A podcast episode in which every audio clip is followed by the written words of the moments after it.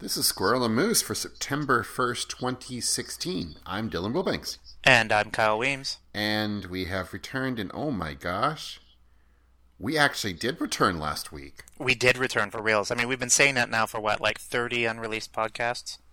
Yeah, I mean, we're going to just release a box set at some point. Right. You know, squoose the lost episodes. We'll do it like, you know, uh, the old joke about Linus's birthday, you know, happy birthday, Linux. Now go make your own damn cake. Right, right.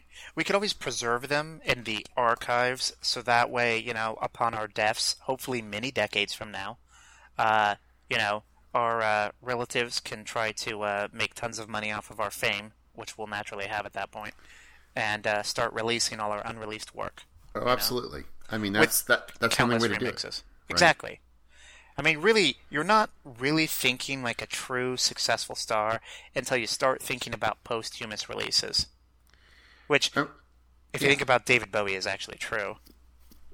Well, yes. I mean, Bowie, and of course, we think of all the Tupac's. Yeah, but he didn't plan for that. Yeah. Well, how do you know? How okay, you know I guess Tupac's not alive. Um, probably the autopsy, but to be fair, I suppose it could be any look-alike, right? the, I, it was always amusing these uh, and, and sad these uh, conspiracy theories on you know so and so faked their death, like Elvis. It's like at this point, even if Elvis did fake his death, he'd be getting pretty old, and considering his diet and drug habit, you know, he probably wouldn't have made it. Oh yeah, decades I mean, on. I mean, he would be dead by now. You would think, and yet. Well, I mean, just of old age, for that matter. I mean, um, would it um, be like ninety something? Well, that's a good question. Now I need to ask the internet. Right, Thanks for making it, me do internet. this. Internet. When was Elvis Presley born? Elvis Presley was born in 1935. So yeah, he. I mean, he'd only be in his 80s. He'd be 81. He'd be 81, and which would be pushing it for Elvis, to be honest. So, given that people of his age on average lived to their 70s, he would have probably died sometime at the start of this decade. Yeah, but I'd also like to point out, you know, there are outliers. Yes. But granted, most of them probably didn't eat peanut butter and um, banana sandwiches and do cocaine. Um, he died eight days before I was born. Really? Yeah. That's that's crazy because I remember as a little kid when Elvis died. I am a bit younger than you, apparently. Apparently, you are. Yeah, yeah, yeah. The year Star Wars came out and Elvis died. That was, uh, you know, ta-da, me. Wow. Yeah. Yeah. Yeah. Thanks for making me feel old again, dude. Uh, what what year were you born, Dylan? 1972. Okay, that's five year difference. It's not a big deal, right? You know, although I do get it. Janae, uh, girlfriend of the show, she will uh, try to make fun of me because when I mention something that happened in the 90s, you know, when I was in high school, yeah. uh, she will immediately tell me what what year of um, elementary school she was in at the time, because to make it creepy. Because you know, naturally, the difference back then is so pronounced, right? And yeah. uh, of course now, uh, you know, 39, uh, you know, slightly less of a big deal. But yeah. So yes, you're really old, Dylan. Um, I'm sorry, that's what we were getting to. That was the point. So you're very well, old. Well, well, thank you, thank you. And so. I know it's, I know it's tragic. Yes, indeed. I don't even remember what took us there. Elvis, faking deaths, Tupac. Oh yes, we're back. For yeah, reals. we're back. We're back, With... and um, like I said, next week we're going to have Tupac on the show, um, and Elvis, and Amelia Earhart, and it's going to be a great show. Yeah, I don't think we can afford musical guests. Uh, you know, the whole copyright issue, but we might be able to manage Amelia, right? Yeah, I mean, she'd I be cheaper to bring on. She'd be far cheaper to bring on, and I mean, yeah. given the fact that she was traveling at the speed of light when she crashed, I mean, it's not like she's aged a day. The speed of light. I'm pretty sure that's exactly how fast the airplane went, right? Was that a thing? Was that what people would say? Sure. Okay, I wasn't sure. Or you're just making up stuff now. Because I mean, if she hit anything at the speed of light, Kyle, the, the Kyle, when am I not making stuff up? Um, I you know it's hard to tell sometimes. I see. You have a good gruff delivery. This is true. This is true. This is true. Often when you're discussing music, you're being reasonably honest, especially when you're reviewing it. Well, that's true. I mean, Yeah. it is music. Yeah. Speaking of music, what, what's your what's your current new favorite song since it's been so long? Oh, uh, current new favorite song. Um, boy, I mean, it's kind of more like, what are you listening to right now? Let's Yeah, what are you listening to right now? And go see Right. what I have on my Spotify's right now. I've been listening to a lot of uh, folk lately. Really? Yeah, back getting a folksy, but like you know, a, a bit more of the, the you know, not like twangy, you know, bayou folk or anything, but more like you know, it's you know, it's got some good percussion. It's got, you know, it's kind of more like the, I don't know, somewhere in between Hugo and ZZ Ward sort of folk with a little bit of, um, gosh, I'd have to look at the playlist here. Building it up. I, I don't know Hozier, exactly. a lot of bit, a little bit of Hozier thrown in. It's Gothic, I guess, is what they're calling it. Southern Gothic. Sure, why oh, not? Southern Gothic. So you're talking like, um, Roots rock. oh, Southern Gothic is yeah. I mean, that's like, um, um, boy, what is Southern Gothic? I mean, that's like um, drive-by truckers and stuff like that. Sure, we'll go with that. Yeah. I mean, Handsome not? Family is another one. Yeah. Yeah, Yeah, that Civil sounds familiar. Wars, Civil yeah. Wars for sure, definitely yes. Um, yeah. Hozier, like I was saying. Um, good stuff. So yeah, I've been doing a lot of that lately. You? Um, let's see. What have I been listening to lately? Um, I've been listening to a little bit of everything. The nice thing about Spotify is they do this little Discover Weekly thing where they run Yeah. everything through and just kind of spit stuff at you. I do like that. It's kind of a weird. It- It's kind of like getting a like a CSA box or something from the organic farmer where they just go, "Here's what we, here's what's in this week," and you're looking through it and you're like, "Oh, this is a really nice tomato." Um, oh, this is what is this thing? It's sort of sort of like that. Yeah, you'll get such a weird mixture of vegetables. You have no idea what you're supposed to make. Yeah. Uh, yeah. Uh, my only problem with the Discover Weekly on Spotify is that if you just listen to, say, like even a certain playlist for a couple of weeks in a row, sometimes it might decide I'm only giving you songs for this genre. yeah. Like I, I was listening some, to some electronica for a bit, um, and uh, and if for the next like three weeks, it was nothing but like, you know, here is some you know dirty dubstep or what have you. Listen to the whole playlist of nothing but that, and it's like, come on, Spotify, diversify. You know I like more stuff than that. have to You know retrain it after all that. What would be useful is if I could actually get a list of what I listened to today, but I never. I guess I go to activity and find out. I have no recent activity. Okay, that doesn't. Yeah, neither do I. Thanks, that's Spotify. This is really helpful. Ah, You'd have to look at saved songs, maybe browse your your music, your songs, if you save songs. So, um, according to this, I've been mostly listening to the Go Betweens and Tragically Hip. Okay, that sounds good. Um, there's a band out of Australia called Gang of Youths that's really Gang of Youths. I mean, youths, you know, youth. That's actually pretty damn good for a straightforward little rock band. Um, and then you know, a lot of electronic, a lot of folk. I'm looking at my favorite songs of 16 list right now. Um, yeah, I mean, there's that Case Lang Veirs album, which is really nice. If you, I mean, you're into the folky thing now, so you'll like that. Um, Blood Orange has a really nice, has a great new album out right now. Um, yeah, I, I and I think that's it. And I mean, every once in a, I mean, I still actually, I've been getting more into pop lately, and I'm not sure what to do with myself. I guess I guess you have to um, choose choose the boy band of the moment and or you know So TV show you know star I don't know. I mean, here's the weird thing, right? I mean, I always start with the here's the weird thing, but Right, it'll turn out to be very normal. the Bieber stuff lately isn't so bad. Yeah. That's not normal. You uh, you you pause there as if that isn't a normal thing to say. You said the beaver isn't so bad. The Bieber. The Bieber. That's that's okay. So here's the thing: as a person, he definitely has exactly the kind of ego and behavioral problems that someone raised in the spotlight often ends up with. Right? Mm-hmm. That's a given. but a lot of the collaborations he's been doing lately are pretty damn good.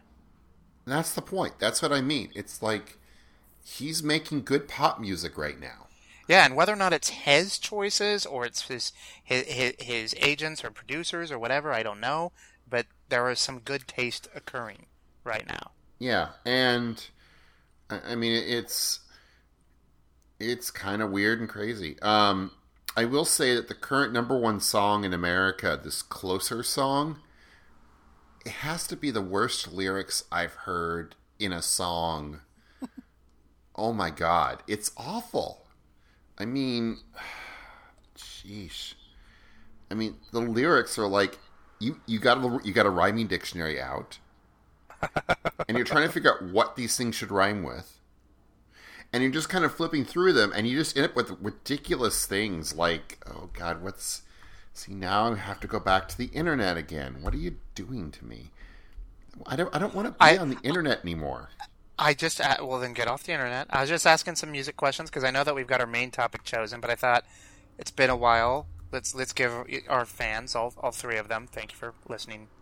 You know, guys, uh, uh, a catch up on on what's obviously important to you, Dylan, which is music. I, I mean, okay, and, so and tabletop games, but we can get to that in a bit. So here's the weird thing, right? Um, so back in the 1950s, Steve Allen hosted the Tonight Show way, way back when he was the first host, and he did this thing where he basically just read the lyrics to Be-Bop-A-Lula and talked about how stupid rock music was.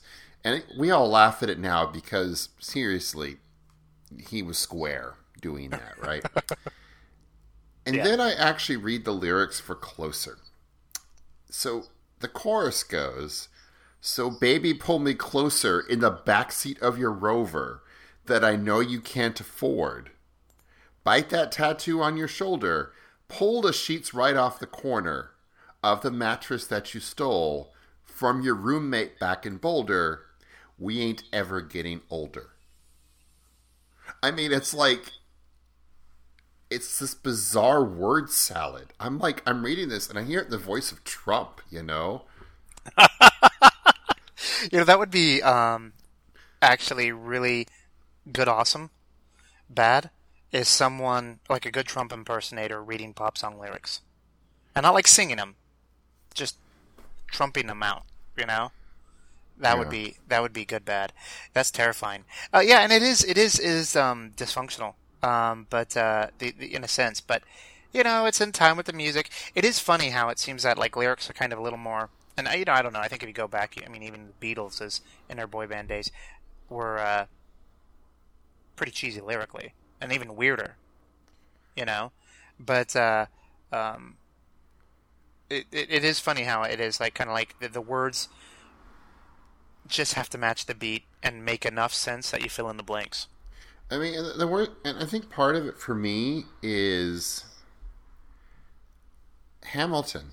Let's admit the truth. Hamilton. Okay, Hamilton's amazing. Uh, I haven't seen it live like you, but I love it. But but you read you you read Lin Manuel Miranda's you know the hid the internal and the external rhymes and how things flip across one another. And then you read something like that and you're like, that's absolutely terrible. Well, not everyone can be Lin Manuel.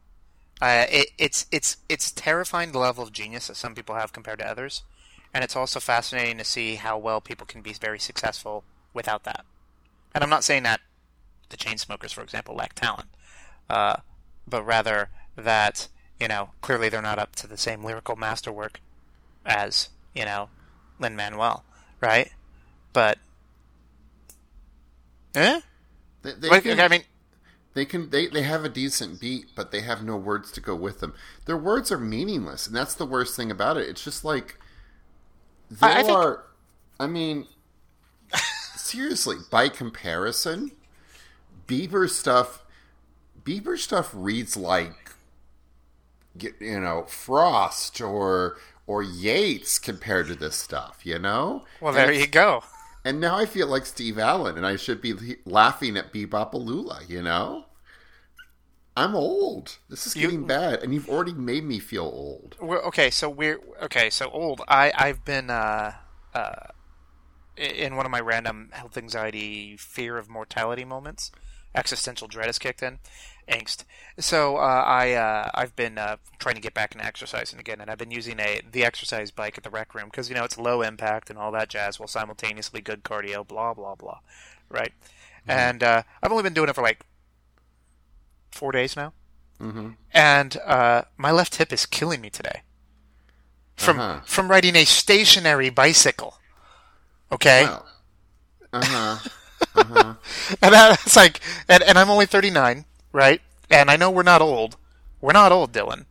Uh, yes, a few thousand years ago, we would certainly be above the average age of death, but but you know that was more about you know dying from black lung and you know tuberculosis than it was uh, and, and you know food scarcity and other diseases than it was you know the human body wearing out.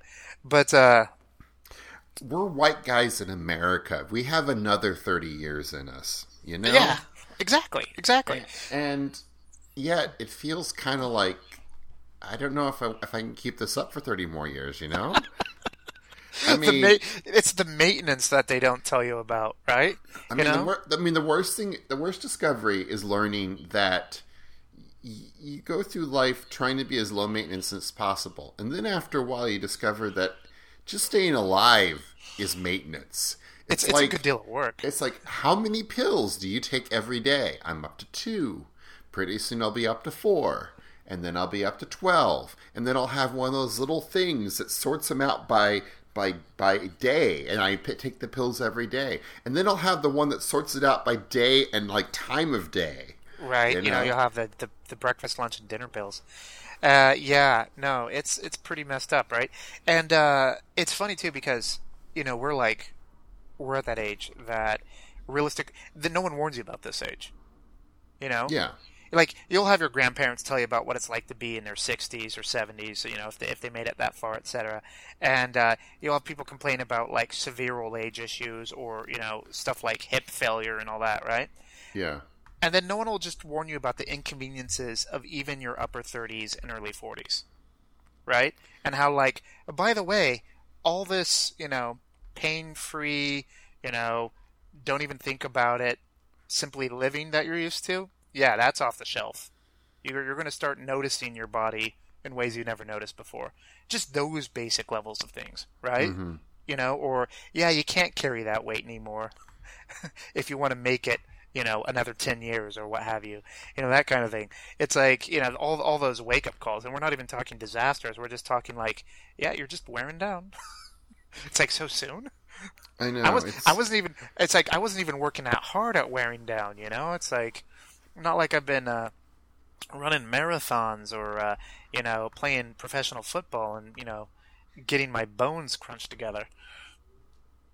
It's funny. And yet, you know. And yet we have something to complain about, which I guess says a lot about the human condition. Yeah. So, so that's great.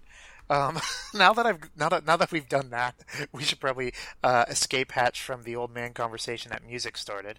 Note to self: asking Dylan about music will remind him that he's old. Well, I am old. Right?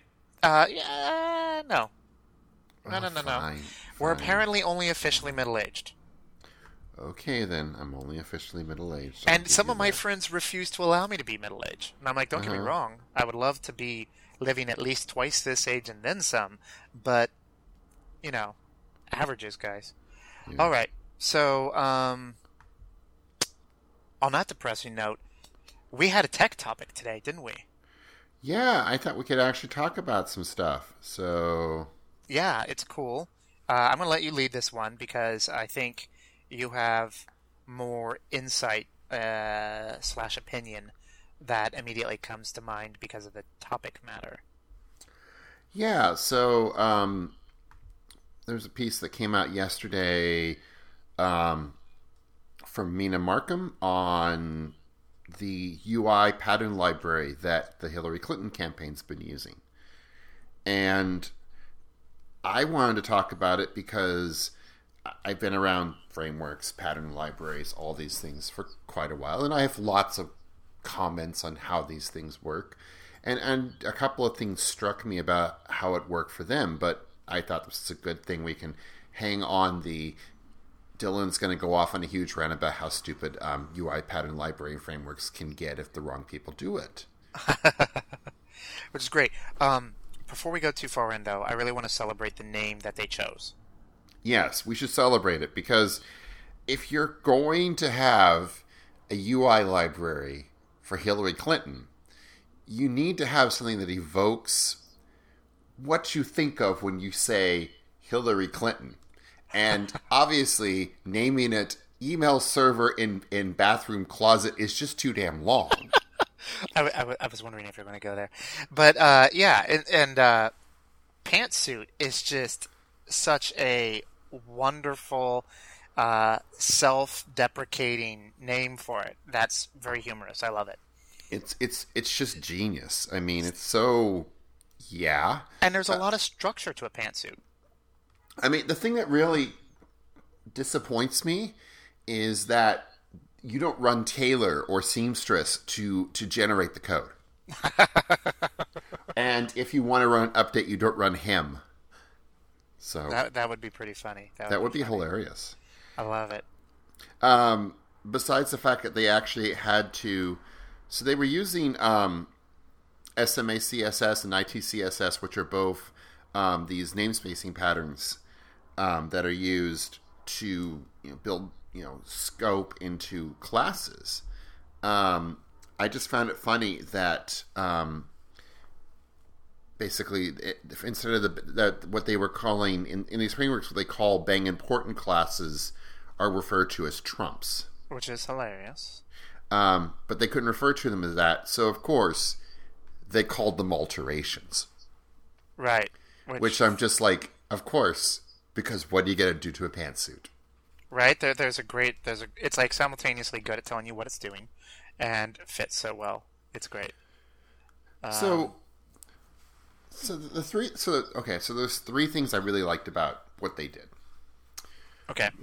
One is that it's completely markup independent, so it means that they have the ability to collect all the pieces and they have the ability to put style on particular things independent of the markup itself. So they can actually hold to the semantics of the content, but provide a markup to it in ways that are completely avoid what you know the base system is and it's it's not just it's just not not just a css reset it's the whole idea of treating h1s as H1s. You, you they... beat you beat me to it. It's brilliant. Yeah. I mean, I like the fact that yeah, it's um, as as a person, uh, you know, a front end developer, I often end up having to struggle with the. Uh, we'll call, generously call them UI pattern libraries that uh, some previous um, uh, partners and, and clients have uh, uh, insisted on using on projects. And they often, it's not just the classes, it's classes in conjunction with very specific uh, elements, right? Mm-hmm. Specific markup. And of course, it'll it'll be great the way that they have it planned. Mm-hmm. And then they don't account for so many other situations that'll arise. So you start ending up with some very unusual situations where you're using very tortured markup to get an effect because they don't want to add any new styles to the guide. Right. And so you're kind of forced to do some strange stuff. Sometimes even, you know, some some things are definitely against best practices. And one of the small things that it's always really annoyed me, but that I think is a big deal when it comes to accessibility is the uh, or at the very least readability is the whole obsession of headers being used by some people where the type of header dictates the design of the header. Yeah. Right? So an H1 is a size so you may have an H1 following an H4 because of the way the page is visually designed, but not mm-hmm. because of the importance of the content of the page. Yeah. Right? Which just drives me bananas. And you're and so I'm sorry, I just overrode you there by by agreeing with you, but I, I love that they avoided that trap. And then specifically yeah. went the other direction. And and it, and it's you know, it's a it's one that you can easily fall down into, right? I mean, I've seen it happen so many times and it's just beautiful how they've been able to avoid that, right? Um, so, and, and and the other thing I'll say is this is exactly what we've been talking about for the last 15 years the need to separate content from style. I mean, this this is what we've been arguing for. And it's funny to finally see somebody take it to the final extreme, which is saying beyond beyond just a simple reset, we're just going to essentially treat style as something completely separate from the markup itself. And now you can put it on anything, and suddenly, suddenly things become interesting um, in a very weird way. Because I mean, even even as someone who designs, who still does design, I'm I'm very used to having a hierarchy, you know. Mm-hmm. And it's interesting to kind of get to that spot where it's like, well, we can't really control how you code, but we can't control how you style. And we can force you to create semantic documents. We can't force you to, st- we can't make you not style them the way, whatever you way you want to, but we're going to limit the toolkit. We're going to tell you to use this toolkit so at least the things that you choose 80 90% of the time aren't going to go off the reservation so it's it's really nice mm-hmm. um, you know they talk a lot about the accessibility the, the fact that they have a they're meeting you know WCAG 2 AA mainly because of that fact right that they're they're so focused right. on getting the content right and getting the content semantic that that they can worry and the fact that the style is separated they can worry less about the problems of the semantics and worry more about the interactions and the colors.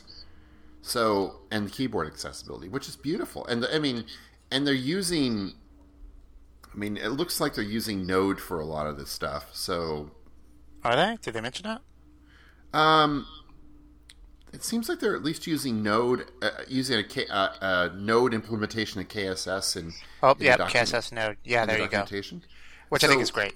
So, third point is the thing that drives me nuts about frameworks and the thing that drives me nuts about style guides and pattern libraries and all these other things is the documentation. Because yes. it, it is it is incredibly frustrating to get someone who builds this framework and then doesn't document anything in it and then distributes it and only halfway through using it you discover it actually is half baked but it was never documented that was half baked because no one ever documented it period. Or when they do document it they do it in hard code stuff and whatever blah blah blah.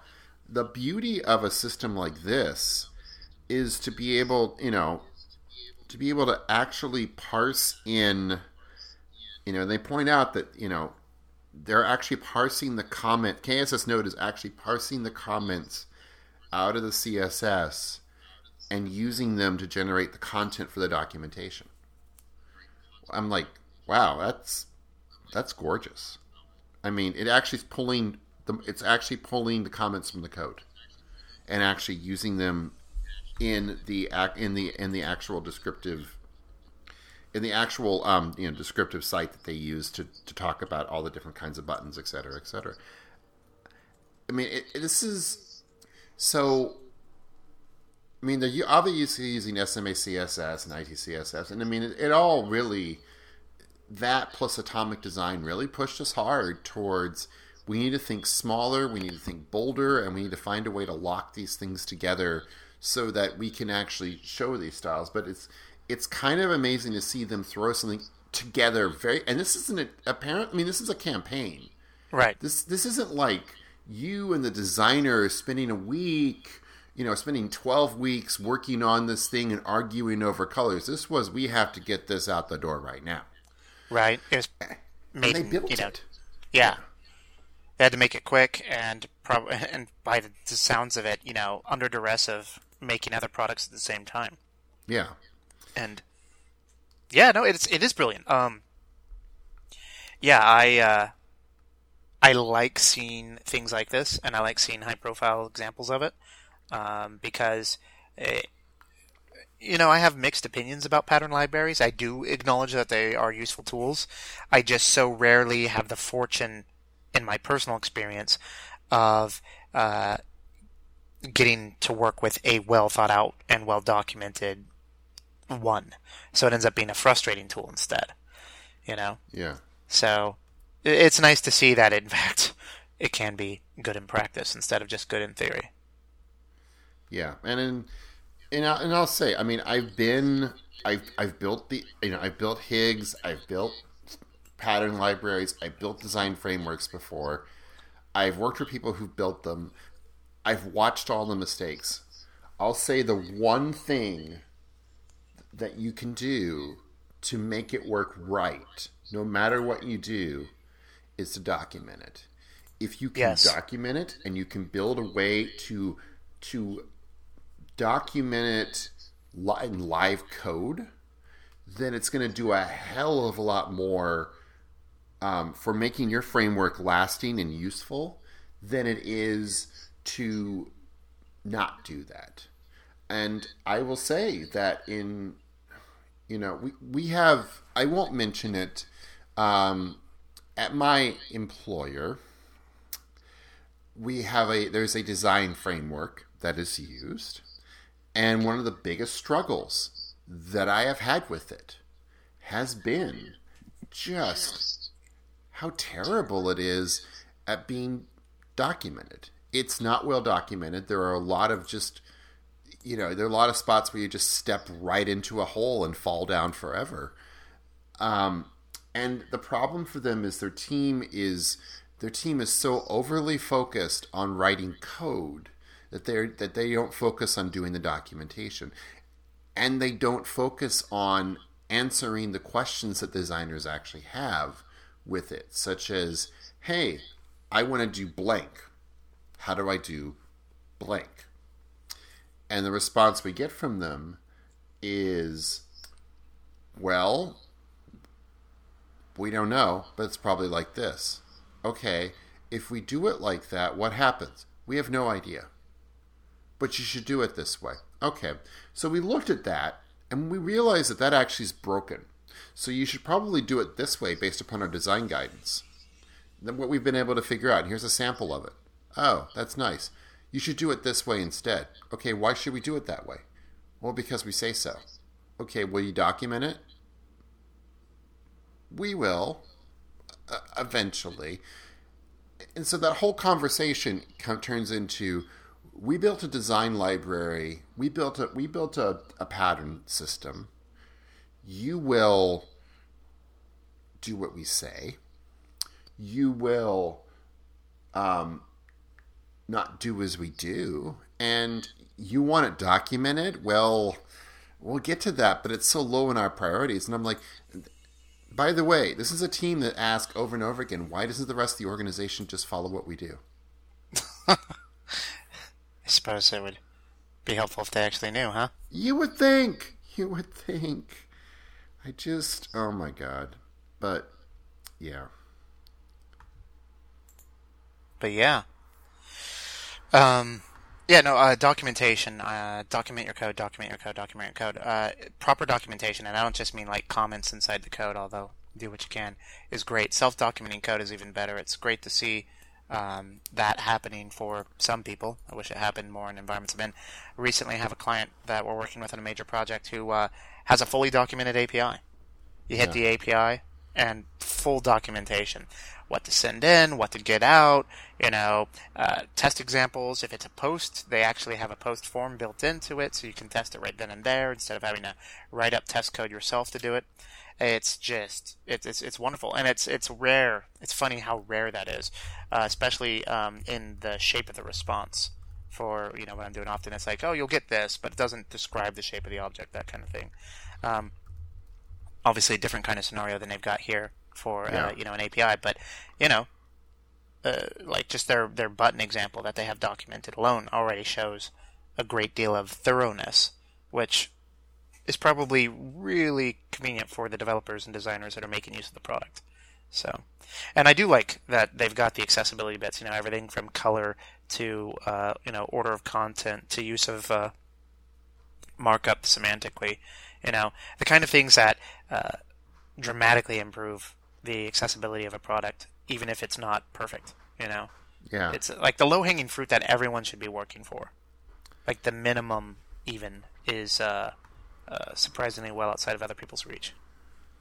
You know, and it does surprise me. Uh, it's, I mean, I, I would understand as a designer. I would understand designers struggling with explaining to developers how the design should work because designers speak in design and coders speak in code. I would mm-hmm. get that. What I find amazing is when coders struggle with this because they can't even speak to it in code. And I'm like, that that's that's not even an excuse. I mean, if you're not you know, the only person around who can document the code that you're writing right now is you. And if you're not willing to document it, you're not willing to explain it, then what will happen is you will forever be welded to that piece of code. Now, that's great. You have a job for the rest of your life. But you know what the job is for the rest of your life? Fixing that, that little bit of code over and over which, again. Which is a developer's nightmare. You know, it's like they always say is, you know, write code like you'll be the poor bastard that has to fix it in three years. But you really don't want to be that guy anyway. Uh, yeah. yeah, it's uh, fascinating how poorly code is documented because commenting in the code, there's plenty of standardized formats like JSDoc, for example, which I obviously use JSDoc. I mean, and uh, you know, there's stuff in other formats, and a lot of compiling or publication tools will strip the comments out. You know, so that way you don't have anything going client side that's going to add up to the bulk of the website, right? Mm-hmm. You know, so it's not like that's going to interfere, but it just doesn't happen. And then you'll ask, "Hey, what is this?" Even a month later, most people will be like, "Oh," uh, and they have to step through the code. And yeah, you can get through it a little bit by intelligently naming your functions and trying to write the code clearly as possible instead of taking shortcuts. But really, you know, mm-hmm. So yeah, it's it's it's not a lot of extra effort to even get to a basic amount of fluency with what you're going to get from it, but it is surprising how few people actually bother with that. Yeah, I, I think. At least that's my experience. Yeah, I mean the problem is is designers, right? I mean designers have the same damn problem, to me, which is yep. we. One of our great struggles is we have to communicate to coders, especially, what we expect to have happen, and this goes back to one of those those things like we don't designers shouldn't code or designers should code. It's like that's not even a good question. I'm I'm actually kind of getting tired of hearing that. What I hmm. believe is I believe now two things. One is is that designers should know how code is created, built, maintained, destroyed. They need to know the process of building and how building happens.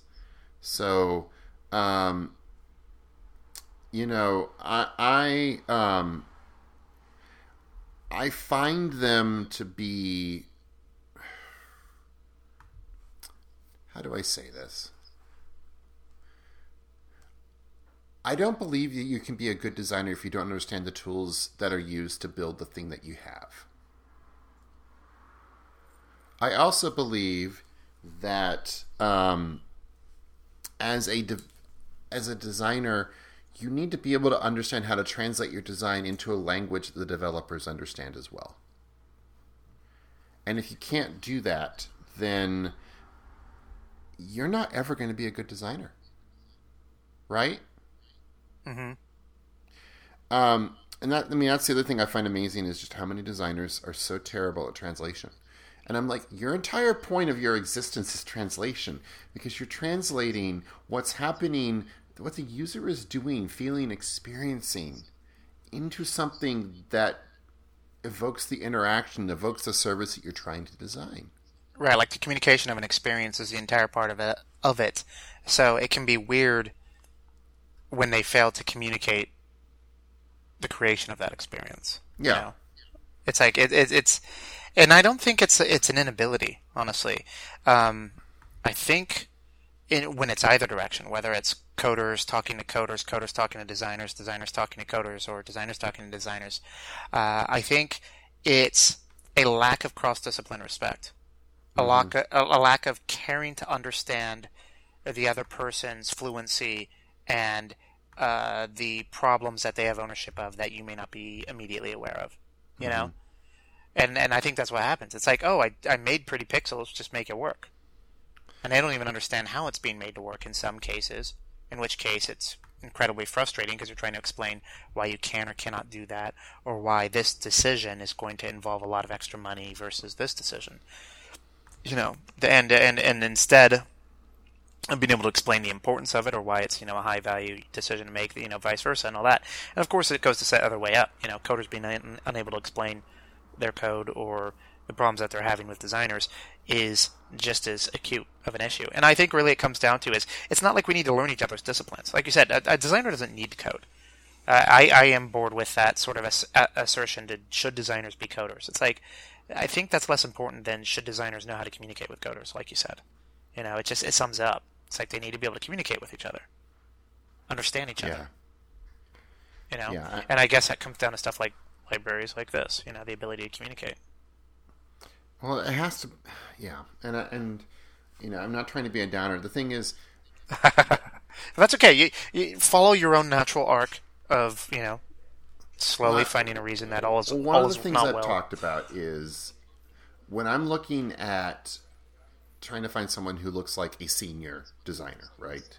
One of the things I'm looking for Mm-hmm. is do they speak more than one language? And by that I mean, do they speak something that's not designer? Can they speak developer? Right. Can they speak business? Can they speak um, researcher? I'm looking for that that other. I'm looking to see sense. if they have more than one language, right? And, right, and I- which can then speak to the kind of experience they've. yeah, exactly. Yeah. So yeah, you know that seems like it, it's a valuable thing to look for, and I, it probably should go the other way with developers too.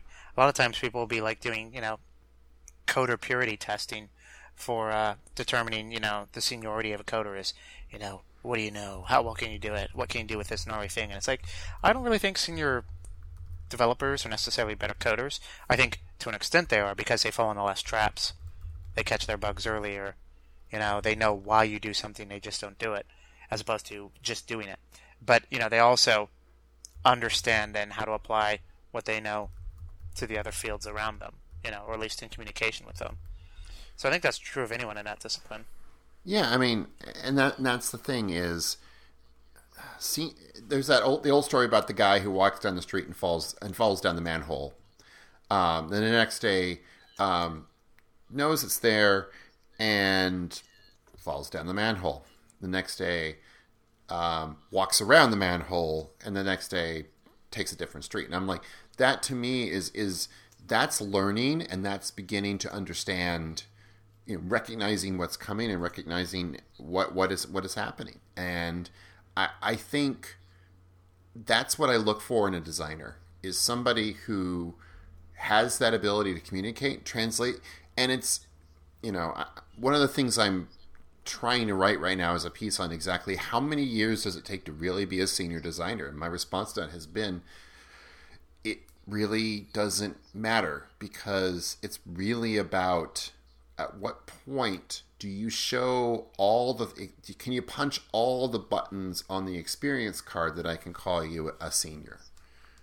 And it's it's that ability to speak a different language ability to drive a project being able to take criticism being able to give criticism being able to being able to force um, you know being able to force a, a conversation to happen um, and do it in a way that's not going to piss anybody off. You know, the, the that and the ability to to just be generous and and and giving in what you do and empathetic, um, all while understanding that um, sometimes you're going to have to be a hard ass, and you know, being being somebody who's going to hold and hew to the best idea, but is also going to be the one who is going to help forge the compromise that gets gets to, gets to done. And you know, those are all things that I think every you know, every designer needs to learn. I mean, developers, it's a similar sort of set of things. It's like you, you learn your mistakes, you learn how to do things, and eventually you start to become good enough that you can start teaching others. And and that's the other thing I really want to see is at what point are you are you good enough that you can begin to take what you have and teach somebody else how to do it better and how good are you at doing that because you need to build organizations where you just don't have um, an egotistical develop, uh, egotistical genius developer at the top, and then everybody else having to follow along with what they do. You know, even as they lead somebody over the cliff. You know, are they open? Do they hold their knowledge openly? Do they admit that they're ever wrong? Because I am often wrong. Oh, I am often wrong. So, um, I feel like I'm I'm I'm giving a I'm giving a soapbox speech for something completely off of where we started from, but yeah, such Probably. is the way with me, I guess. Uh, that's that's how you do it, and I think that indicates that we're we're coming to the natural conclusion of the topic. I think we are, and I think we can actually, you know, call it good then. Yeah, we're at, we're at the Hobson threshold. We hit we hit the right topic. It's good. Um, hey, but this is great because now we get a we get to end with our end sequence, and everything that we say will be true, instead well, of you know we we have all this and that, and it's not set up yet. Blah blah blah. Oh, you mean like we're actually finally back on the web? Yeah. Uh, at squoose.me, S Q U O O S E dot me, where you can find all of the lovely um, podcasts that we've managed to salvage through SoundCloud um, and listen to them and stream them directly to your to your local work device. You can also find us on SoundCloud at squirrel hyphen and hyphen moose. Yeah, I'm sorry. I probably shouldn't have had the hyphens, but that was some other guy who does EDM crap. I don't know about that person. Um, so, so include the hyphens, unless you want to listen to some crappy EDM, in which case, you know. And um, I need to check again. Um, this actually may not be true yet, but we will also be on iTunes very, very soon. Um, and Sweet. you can just and you can just do a search for Squirrel and Moose, and you should be able to find us again with our lovely new Woo-hoo! green squirrel and moose, which are no longer cartoonish. Um, we've never left Twitter, uh, Squoose Podcast, um, or the hashtag Squoose S Q U O S E. I am Dylan W. On Twitter, he is CS Squirrel, C S S Q U I R R E L, two S's, not three.